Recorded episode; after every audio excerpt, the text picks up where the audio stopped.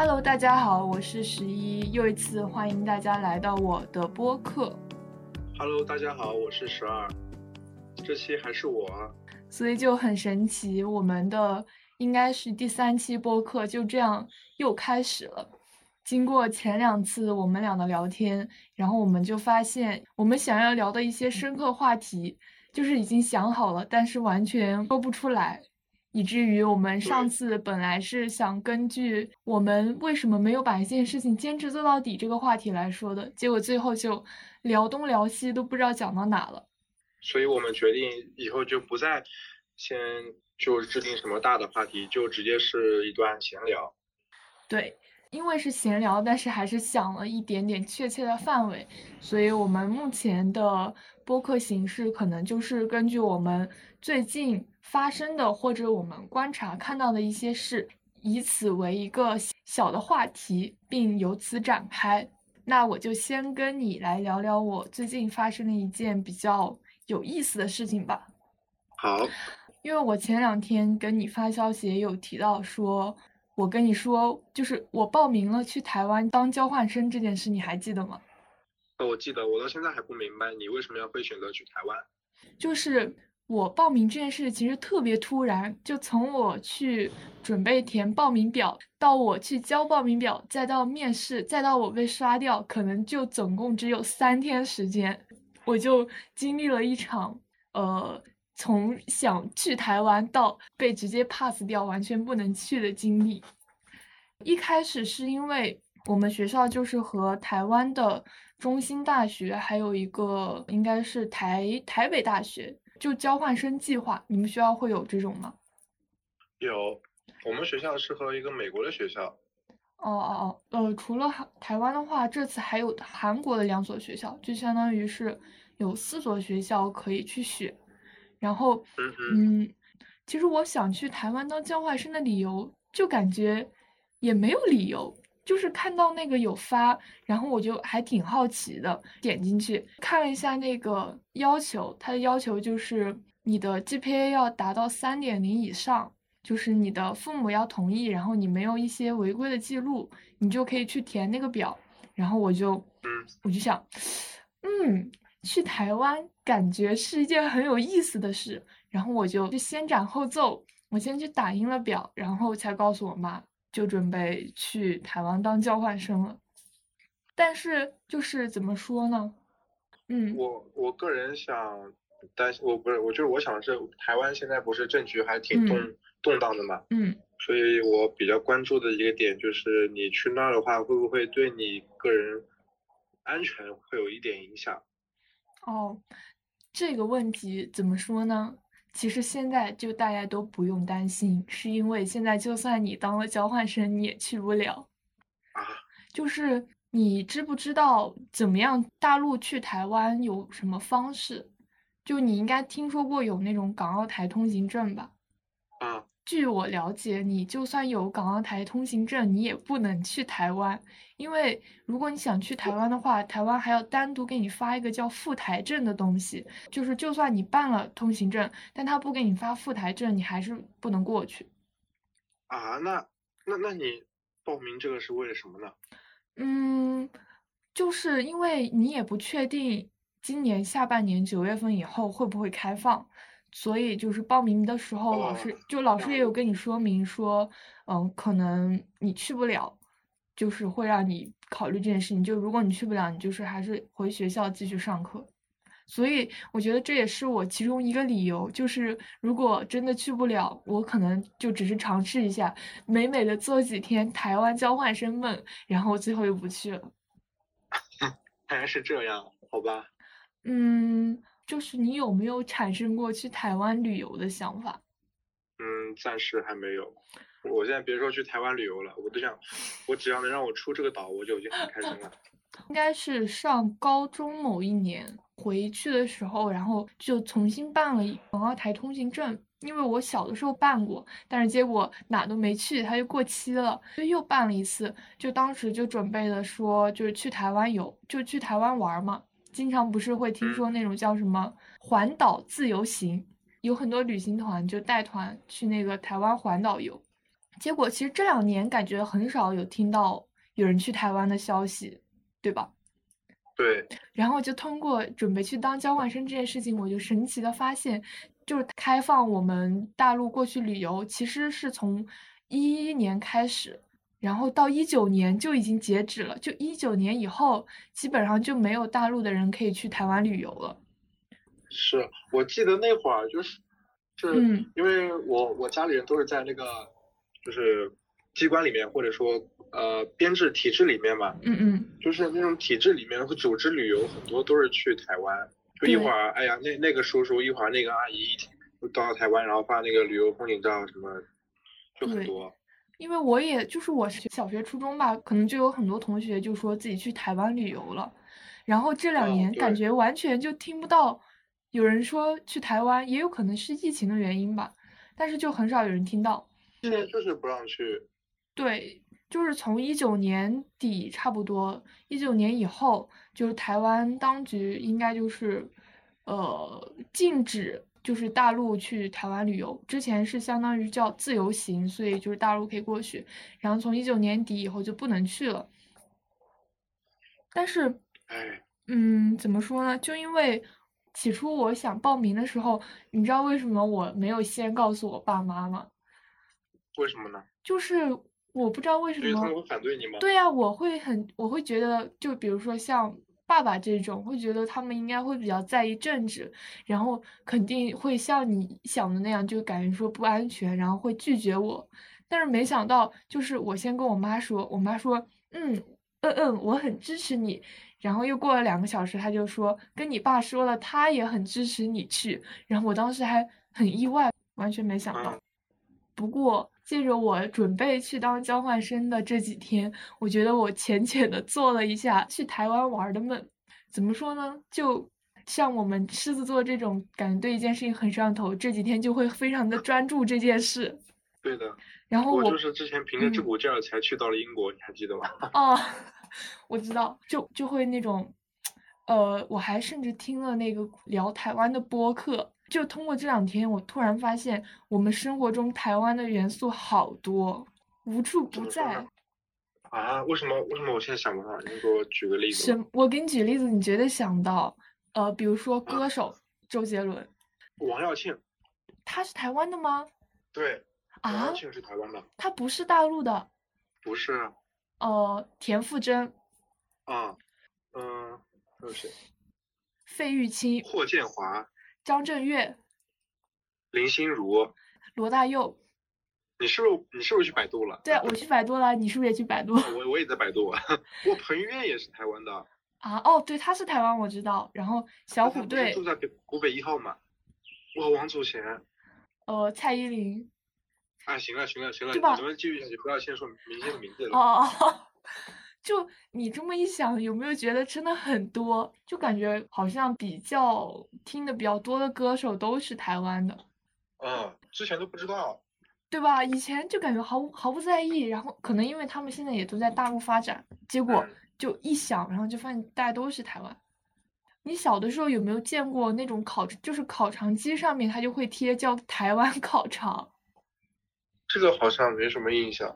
其实我也记不太清楚，但我记得那个就是烤肠机上面他就会说叫台湾烤肠，好神奇。然后还有什么？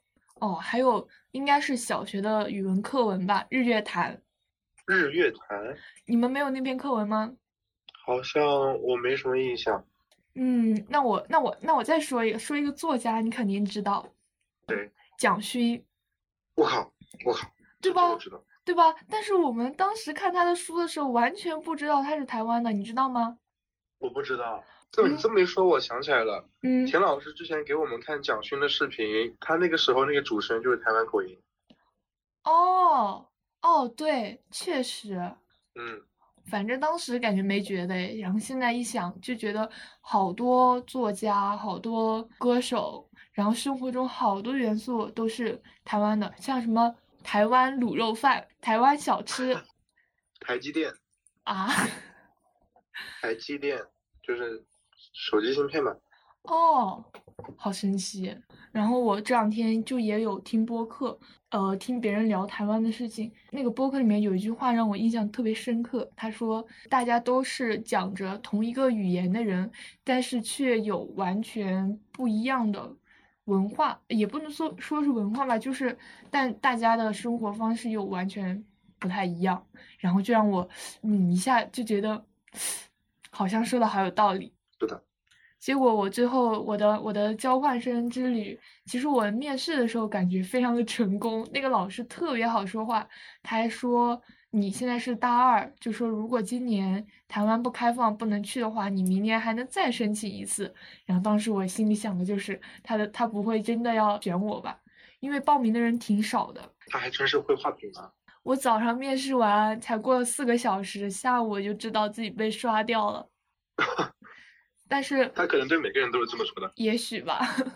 就是据说前2年的时候，就是台湾韩国交换生是一起报嘛，就报名的人超多。今年的话是如果按硬性名额的话，其实是有7个名额，然后我们总共只有9个人去面试。啊，你就是那被刷到了1/2啊？不是，是因为就台湾给了2所大学，然后每所大学是公费2个人嘛，然后剩下的2所大学是韩国的嘛。然后那个老师只在群里面公布了那个选到台湾去的，后面一句话就说，剩下的同学们如果想有去韩国交换的想法，就私信他，然后他晚上就要把名单发出来。那你有兴趣去韩国吗？其实他面试的时候就问我了，然后你知道我下意识想的是什么吗？我想的是我又不会说英语，还不会说韩语，又没有什么好吃的，我去韩国干嘛？然后我就确实韩国只有泡菜，我就说不去。然后我就感觉很果断的拒绝。主要是英语又不好，然后韩语一句也不会说。你去了不就会了吗？行了，我知道了。就你高中这个英文水平，明白？天呐，我现在水平和高中相比，只有倒退没有增加。啊，这个我理解，我也是。那你4、6级考过了吗？我只考了4级，6级还没有考呢。哦，我也只考了4级，6级我都不准备考。6级还是有必要考一考的。那好吧，等你考完再说吧。你报上名了吗？没有，我知道我不过，所以我没有报。那你还挺有自知之明。那可不，我今天吃饭的时候我在想，因为现在这个疫情，这学期我觉得是没法去学校上课了嘛。那就是直接来到了暑假。对。然后这个暑假可能时间又很长。所以我今天晚上我在考虑想要去租个小房子，然后去公司里上班，因为那个公司要跟我续签来着。哦。然后白天上班，晚上我朋友他是做酒吧的，我想跟他去做一个调酒师。但是这么一想的话，就是白天上班，晚上还要再上班，而且调酒师嘛，他肯定是要到1、2点才下班的，第二天早上7、8点又要起床，一下子压力就会很大。但是我丢掉任何一个工作，我都付不起我的房租。哦，那是你在上海租房肯定还很贵的。对，而且那两个。就是一个酒吧和公司，它离得还很远。酒吧在市中心，公司在虹桥机场那边。那虹桥机场也太远了吧？你们有没有什么？哦，不过你是实习，人家也不可能给你什么补助。对，我问过了，就连吃饭的补助都没有。啊，但说实话，那边饭真的特别好吃。那你可以取舍一下呀，比如说你周末去酒吧，然后就是上班还正常上啊。我可能想过，就是工作日的时候1、3、5去上班，然后酒吧的话天天干，因为酒吧的钱多，比你上一天班还多。哇，有这么好的工作，那不得介绍我去？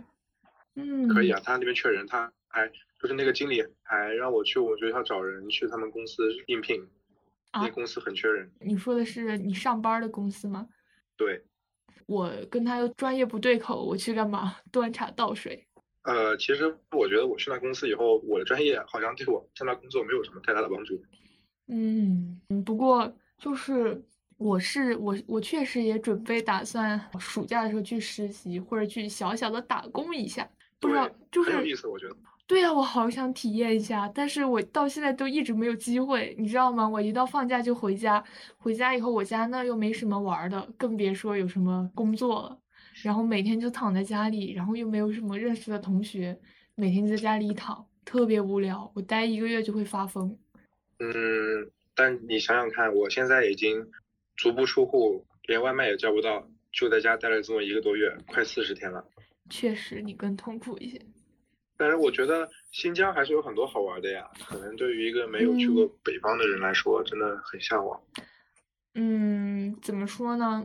你看，就是我们家那个就是石河子嘛，它比较小，然后也没有什么所谓的那种商业呀，或者就是它的商业之类的就不是很发达。不可能说你找一个什么地方那种一待可以待1天玩一下。其次是感觉也没有什么以前联系的同学，然后就每次回家的话就没有什么事情可做，就是和家人待在一起，去什么家人的店里呀之类的，然后一天一天就那么过去了。所以我每次回家就会觉得我的生活一下脱节了，就是跟我的生活完全没有任何交集。包括我高中的时候假期回家也有这样感觉，那种感觉就非常的，我现在已经要崩溃了，你知道？我现在就是待久了，太长时间没有那种享受到快乐，我的多巴胺已经全死光了，然后我现在就是一点就能炸那种，所以我和我妈现在每天都很压抑，动不动就能因为一点小事吵起来。我其实我是想，我打工，我一开始想的是我要去无印良品打工，我要去叠衣服。你为什么不去优衣库？感觉优衣库太累了，二是因为优衣库感觉很吵。啊，对，无印良品确实安静一点，环境好一点，还有沙发可以坐。但据说也很累，就不知道为什么。我感觉这2年一直有一种我好想打工的心理，就感觉就这种心理不是说我要去找一个公司上班，而是单纯的觉得我想去打工，就特别奇妙。但是一是因为懒，二是因为执行力很低，一直到现在都没有开始任何一段打工。如果说你尝试的话，你会特别想念的，我猜。也许吧，然后就还想去，比如说去什么咖啡厅打工，就是这个也好，我就是想去咖啡厅或者酒吧这种。酒吧我倒还没有想过，但是咖啡厅肯定就我肯定不想去那种连锁的，应该是那种。我明白，就是那种小型的很安静的那种，对吧？确实，但是你再转念一想，你又不会做咖啡，然后你对咖啡也没有，你去学呀？对啊，就是人家就是感觉是倒贴钱去学习，不过感觉有这样的机会也蛮好的，但是现在感觉这种我想去，就是我想去做调酒师，就是因为我现在特别想调酒，我之前还买了那些有关的书籍，也买了好多那种小型的酒嘛，因为大瓶的实在买不起，去买那种小瓶的自己尝尝看。因为我觉得就是可能因为电视剧看多的缘故，我觉得一个男人会调酒，然后会尝酒就很有气质。比如说你出去应酬啊什么的，别人拿上来一瓶酒，你能说出他的一些年份或者说生产地啊什么的，你就可能瞬间让你整个人的气质就提升很多，所以我就特别想学。那你怎么不觉得喝咖啡就你能一下品味出是什么咖啡也挺厉害的？是啊，所以我也想去啊。然后但你想现在那种个人开的那种小咖啡厅，人家都选择自主创业自己开咖啡厅了，感觉一般也很少有缺人的，而且现在生意又那么不好做，然后又不是那种连锁品牌，就觉得找到一个需要人的也比较难。对，我是上学期的时候，然后有买武汉的一个什么咖啡卡，就是99块钱可以喝36杯，就有大概有20多家店吧。然后我就上学期经常出去玩，然后每次就去就是去不一样的咖啡厅坐一会儿。然后有一次是我去，是的，然后有一次是蛮早的，好像就10点多还是11点，然后我就在一个路边的那种比较开放式的小咖啡店嘛，它就是只有一个门牌，然后一般都是打包带走，然后在路边放了几个那种长的高脚椅，然后我就在那一坐，因为太热了又很累，然后店里面就一个是老板，还有一个就是还有一个应该是学徒吧，但是感觉年纪也不轻，然后他就说，然后我们就聊天，他就说他是就是最近过来学习做咖啡，但是我也没有问他为什么要来做，或者他怎么就想来学，反正他就在那里就练那个手冲咖啡，然后因为我做的时间太久了，最后别人还又冲了一杯给我喝，然后我就好想去，就好想去，感觉去体验一下吧。是。那个和那种星巴克、瑞幸又不一样。对啊，完全是感觉完全不一样。而且就是怎么说？其实我以前不怎么喝咖啡，然后就因为去年就买了那个咖啡卡，不是去了好多咖啡店嘛，就还打破了我对咖啡店的一贯的刻板印象，因为我一直觉得那种独立的咖啡店的老板可能都是那种因为太懂咖啡，然后可能对你的态度不会那么好，就有一点就感觉都是那种很高冷的。结果我去的应该我可能去了有十几家咖啡店吧，感觉那些老板都对人特别好，因为一开始我还就点单的时候特别扭捏，因为我那些咖啡都没喝过，就是也不是说没喝过吧，就是他比如说你说你要喝美式，他问你是要深烘焙还是浅烘焙的，但一般也不会这么问，他一般也不会这么问，他会问你你平时都喝深烘焙还是浅烘焙的，然后我就然后我就不知道怎么说话，然后一开始我前第一、第二次去，我可能会骗那些老板，我就说深烘焙的喝的多一点，或者说浅烘焙是喝的多一点，其实我的内心都不知道。但我其实内心都完全不知道他们有什么区别，就只是为了掩饰我的尴尬。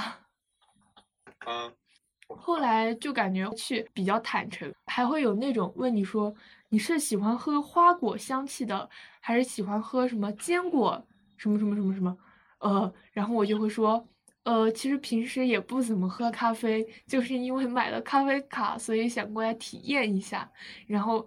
就是没想到那些老板们都特别好，然后会跟我介绍比如说什么咖啡是什么样的，然后还会给你推荐说比如说你喝咖啡比较少，然后就推荐你什么样子的你可以试一下，就会让人觉得本来以为他们都很高冷，但其实人都很好。但是你换个角度想啊，因为其实你想你仔细想想这个就是关于这个咖啡这个东西，其实它受众面不是说太广吧，就是很多人只是了解个大概，他这种什么深烘焙、浅烘焙，其实我觉得绝大多数人是不知道的。然后就是说，老板问你这个问题的时候，就是他应该也是知道很多人不知道，所以他，你当你说你不知道的时候，他会觉得他知道的多一点，而且这个知道东西又是一些比较专业性的，这样的话他给你回答的时候他会有一点优越感，所以他态度肯定会很好。所以我就觉得你下次你就可以直接问他。这么说也是，不过后来你说我之前去公司的时候嘛，因为那个公司环境比较好，是高级写字楼，然后他就是配有那个休息室，然后那边有2台咖啡机，3台咖啡机，因为我不知道怎么用咖啡机嘛，然后我就在那摸索了半天，然后我都没有注意到旁边来了一个女上司，我知道她是个领导，但不是我的领导，然后她就在那用一口纯正的洋文跟我说，这个是什么 Americano， 这个是什么 Espresso， 然后就把我说的很懵，但其实我当时困惑的点不是在纠结我想喝哪一种咖啡，而是我在想这台咖啡机要摁哪个它才会出水。笑死！当时他跟我说了那么多以后，我还很尴尬，我还是一脸困惑，然后我就在那满脸通红，我都不知道我要干嘛，太尴尬了。确实。而且我不理解的是，我是一个中国人，他是一个中国人，为什么他要跟我说一口洋文？可能感觉很难说，也许那是咖啡。我真的无法理解，这就是知识分子。所以就你说我也懂，因为一开始我就会觉得会不会有一种优越感。所以就是像我说的高冷可能也有这样的含义，但后来感觉我也比较坦诚，然后就会让别人对我很真诚，就是我会就直接说我其实不怎么喝咖啡，也不太了解。后面再遇到一些老板就感觉也能，我们就可以比较真诚的交流吧，别人知道你不知道，然后知道你有什么需求，或者知道你想知道什么，可以给你一个你想听到的反馈。说的在理。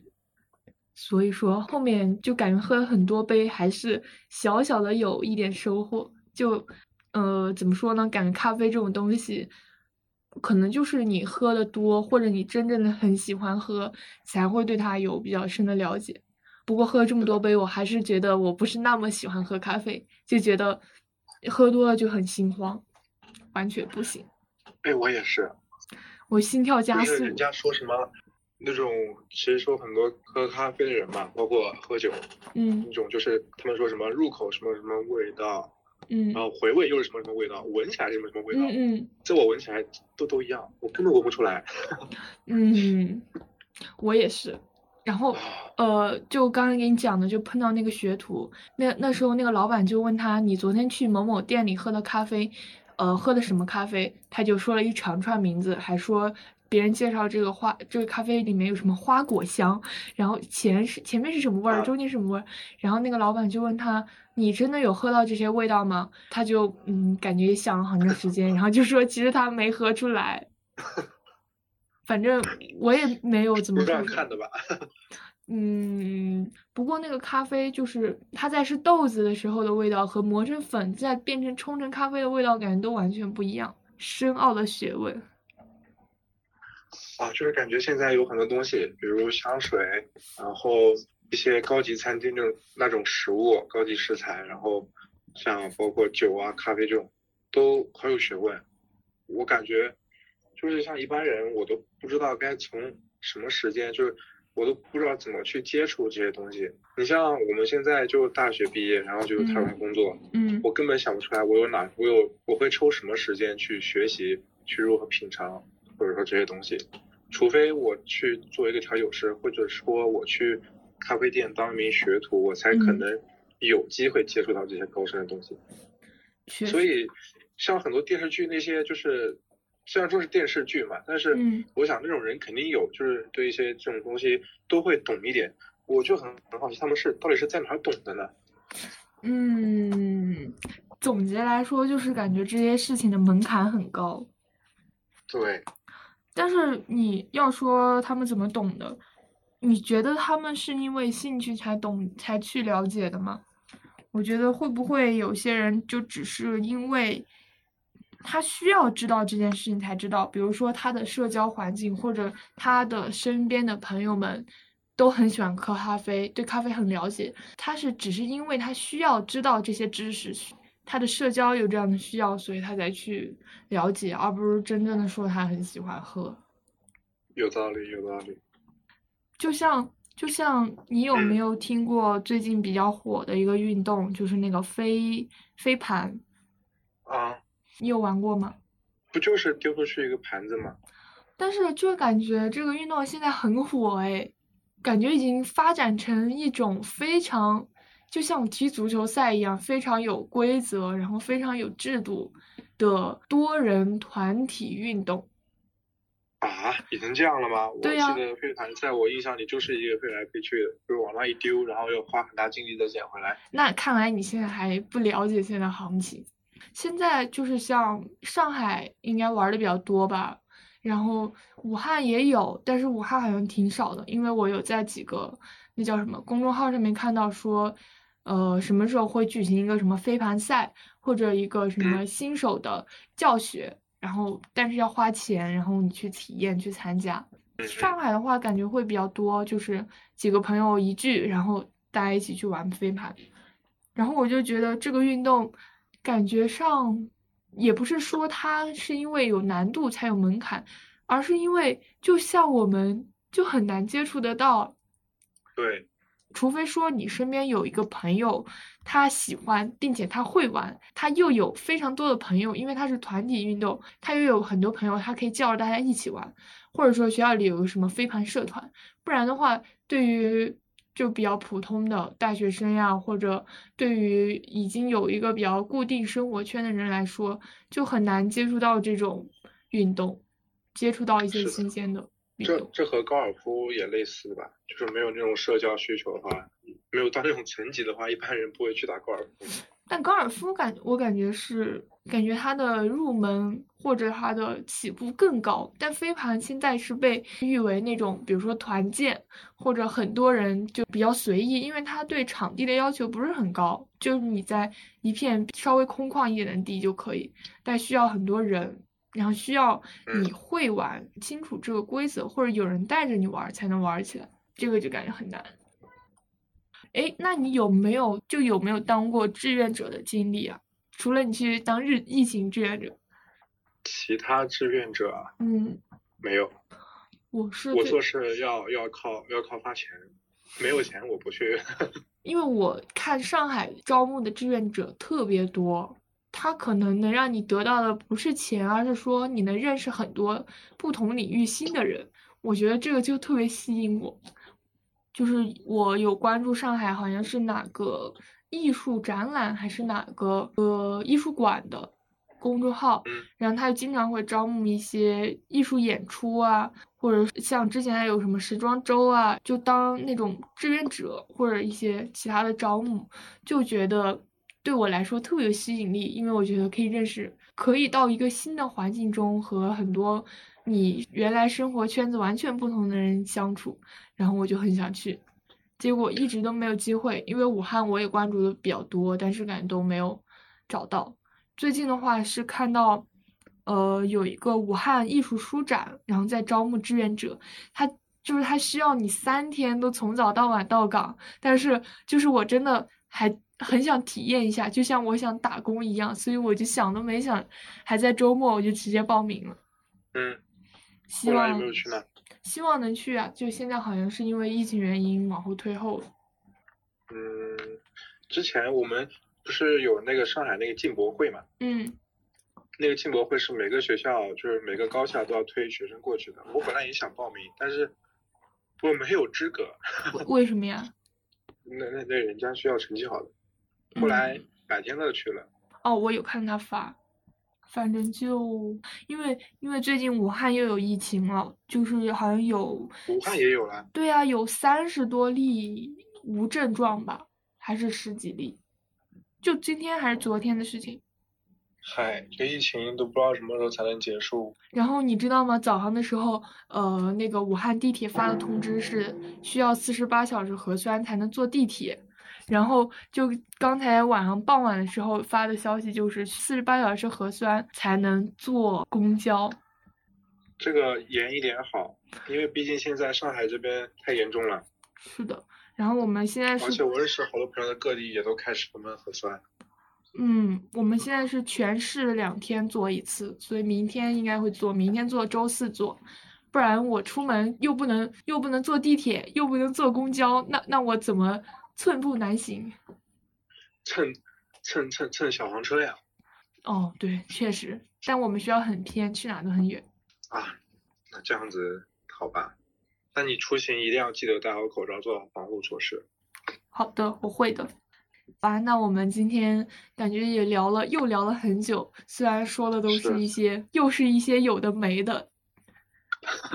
听个乐嘛，对吧？对。说不定我在剪辑的时候听着听着还觉得我们说的挺有道理的，说不定的，一些大的道理可能都源自一些小的事情。确实。那最后你结束以后就发给我一首歌，我们可以放在这次的结尾，发一首你最近比较喜欢的音乐。好，有，现在就发给你。好，可以。那到时候我就插在这一段，然后后面多一个分享我们俩最近很喜欢音乐的环节。期的话，我希望的是每期一人一首。好的，那我们今天就到这儿吧，拜拜。好的，拜拜。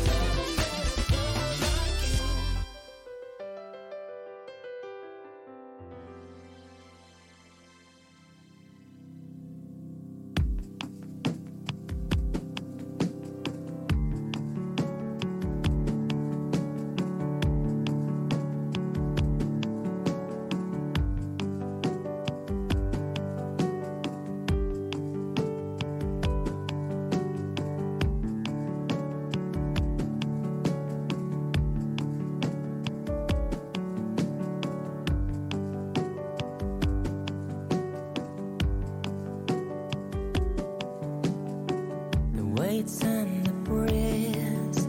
I chase its save its freedom. I don't know how.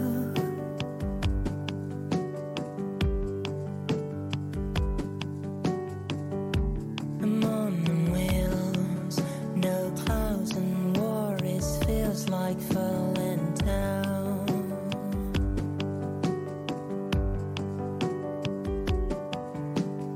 Windows down, I breathe its purity. I don't know how to breathe out as it is. I don't know how.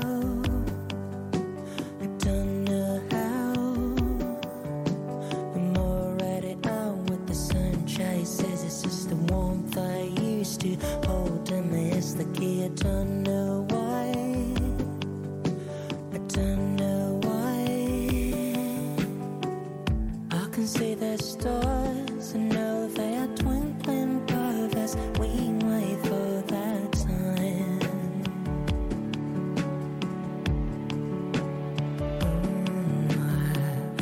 Anywhere I go, they're burning above us. We wait for that time.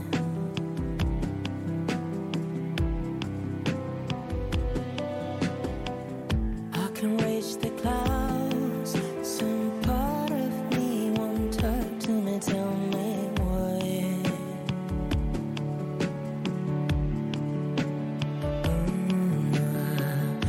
Everything I lost keeps telling me now that you know I learned.